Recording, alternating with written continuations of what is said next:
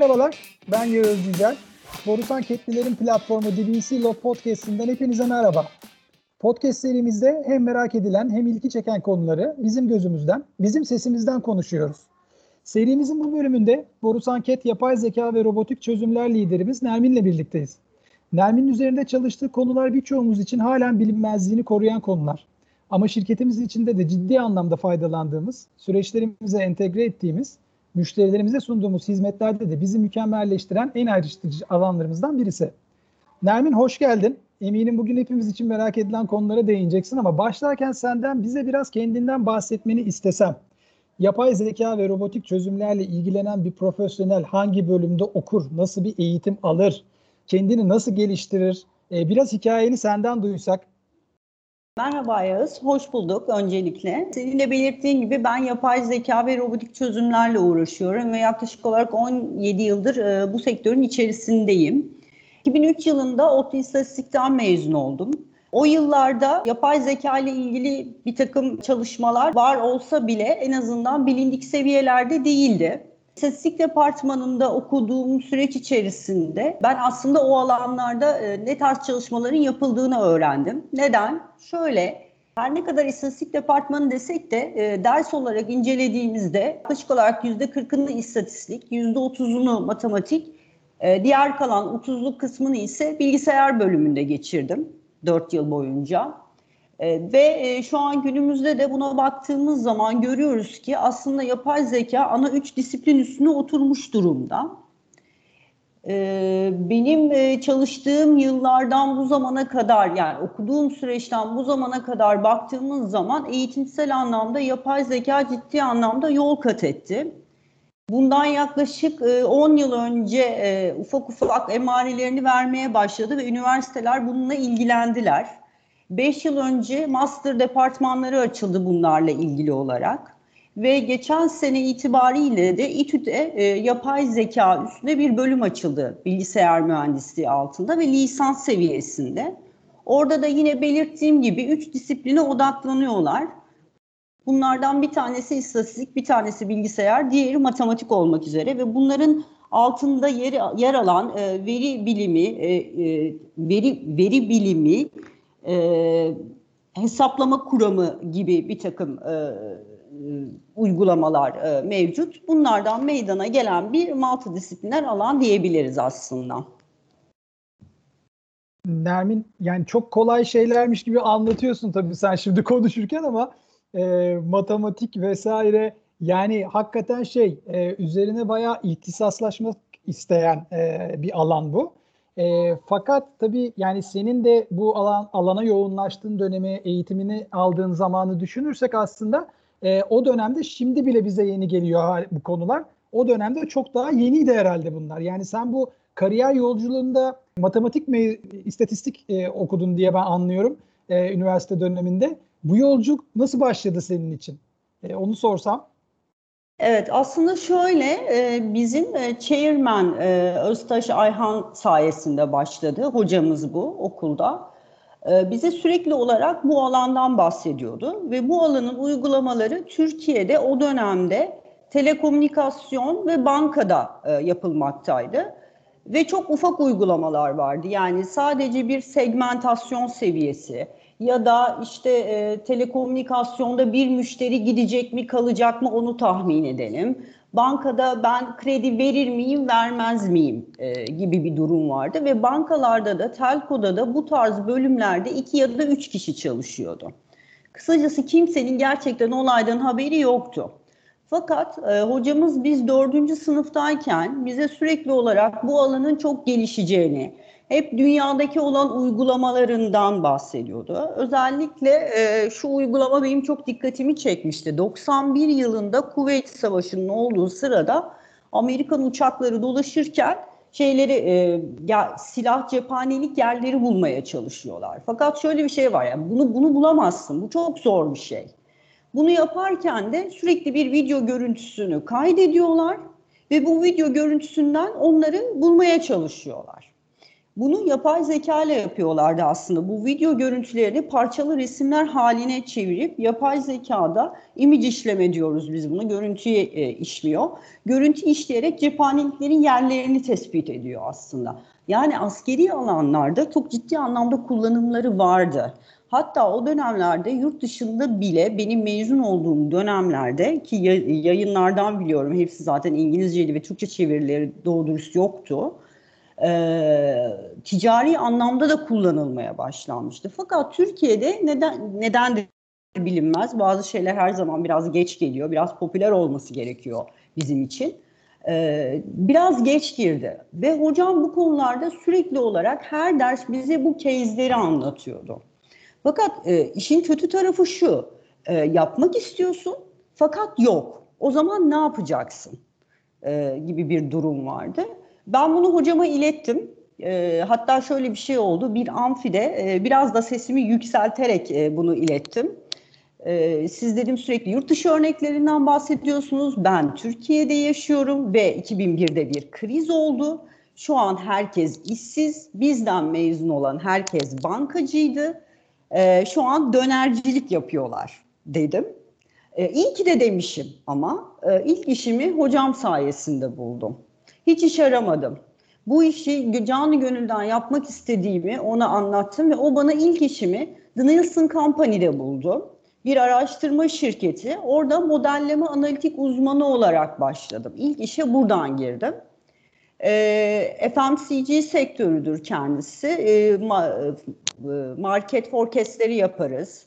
E, ya da fiyatla, fiyatlamalar, relatif fiyatlar hesaplanır ya da bir ürün piyasaya çıkacaksa fiyatı ne olmalı gibi bir takım e, hesaplamaların yapıldığı, marketing mix denilen bir model yapısı vardır mesela. Orada yapmış olduğun aktiviteleri birbirlerinden ayrıştırırsın. Kampanyanı, e, prom, e, promosyonlarını, kampanyanı, fiyatın etkisini hepsini ayrıştırabileceğin bir yapıdır. İlk böyle başladım. Ee, ve başladığım dönemde bile gerçekten e, ya akademik anlamda makaleleri geçtim. Zaten Türkçe yayın yok. Bunları yapabileceğin tool'ların sayısı bile çok kısıtlıydı. Şu an baktığımızda open source bir alan var. O zaman öyle değildi. Bu tool'lar enterprise tool'lardı. Bir ya da iki tane bilinen tool vardı e, o dönemlerde ve bunlar üniversitelerde eğitimi yoktu. Bunları ben kendi başıma öğrenmek zorunda kaldım kodlamalarını, algoritmalarını. E, bu algoritmalar çalışıyor. Aslında baktığınızda iki satır kod gibi duruyor ama bunun arkasının nasıl çalıştığını öğrenmek de zaten başka bir alem, başka bir sıkıntı. Bunu öğrenebilmek için de ciddi anlamda e, matematik bilgisine sahip olmak lazım. Çünkü bu dünya nereden bakarsanız bakın hep olasılık üstüne kurulu bir dünya. Ee, orada da işte yayınlanan akademik makalelerden e, yola çıkarak e, bu nasıl çalışıyor, ne yapıyor diye o şekilde yavaş yavaş işte 2003 yılında başladım. Başladıkça da çok büyük keyif aldım. Çok da güzel gitti. Şimdi biliyorsun e, daha doğrusu bilmeyenler için söyleyeyim. Ben de aşağı yukarı 16 senedir e, kurumsal iletişim, halkla ilişkiler, medya iletişimi, e, kurumsal ilişkiler o alanlarda kariyer yapmış bir profesyonelim e, yolculuğumda kesintisiz hep bu alanlarda oldu. Ben mesleğe başladığım zaman daha doğrusu üniversiteye girdiğim yıllarda da anneme babama çok zor anlattım yani ben bu ben bu mesleği yapmak istiyorum bu alana yöneleceğim dedim. Ee, ya bir birilerine soralım da şunu bize bir anlatsınlar falan diye döndü iş. Çünkü biliyorsundur belki hatırlarsın o zamanlar anneme reklamcı olduğumu söylemeyin diye de bir kitap vardı almış yürümüştü böyle herkes ondan konuşuyordu. Ee, ve ben, ben anneme babama çok zorlandım mesleği anlatırken. Ya senin için de eminim durum çok benzer e, bir şeyde e, patende gitmiştir diye tahmin ediyorum. Şöyle en basit haliyle anneni babanı o yıllarda karşına alıp da anlattığın gibi böyle bize bir anlatsana. Bu robotik çözümler, yapay zeka tam olarak ne yapar? E, nasıl bir fayda yaratır? Ya ben bunu yıllarca Yağız çektim. Yani Allah'tan e, dua ediyorum ki son 10 yılda popüler oldu da hani yine bir, bir nebze daha iyi bir noktadayım. O yıllarda 2003 yılında ilk işte e, işe girdim. Ne yapıyorsun diye soruyorlar. Diyorum ki fiyat tahmin ediyorum. Pazarın ne kadar olacağını tahmin ediyorum. Pazarın büyüklüğünü tahmin ediyorum diyorum. Birilerine anlat anlatırken böyle. Şimdi herkes duruyor, bakıyor. Diyor ki hava durumu tahmini gibi mi? Yani diyorum o da olur. Yani çünkü e, diyebilecek çok bir şeyin kalmıyor. Sonra title'ını soruyorlar. Diyorlar ki hani senin e, title'ın ne? O dönem tabii ki data scientist diye bir e, yok, title yok. Veri madencisi diye bir şey var mesela. Data mining falan. Diyorum ki ben veri madencisiyim. Böyle suratlar bir donuklaşıyor, bir duruyor, bir gözümün içine bakıyor insanlar. Ben hissediyorum arkadan bir şey geliyor bana doğru ama ne geliyor? Şöyle diyor, ah be kızım, dört yıl boyunca ODTÜ'de sen bunun için mi okudun? Vallahi girizu patlar. Bir, girizu ne?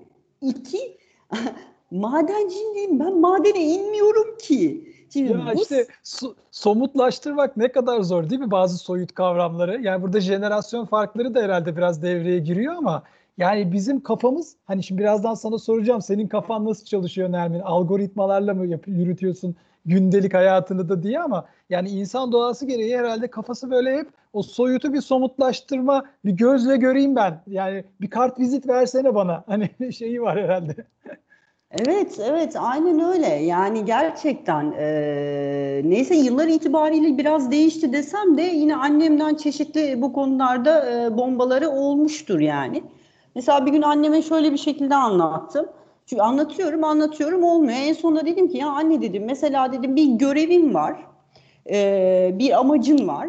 E, bu amacı yerine getirmek için e, insan zekasını taklit eden ee, ve bu e, zekada zaman içerisinde veri yığınlarıyla bunu öğrenen böyle bir ne diyeyim sana uygulama dedim anneme.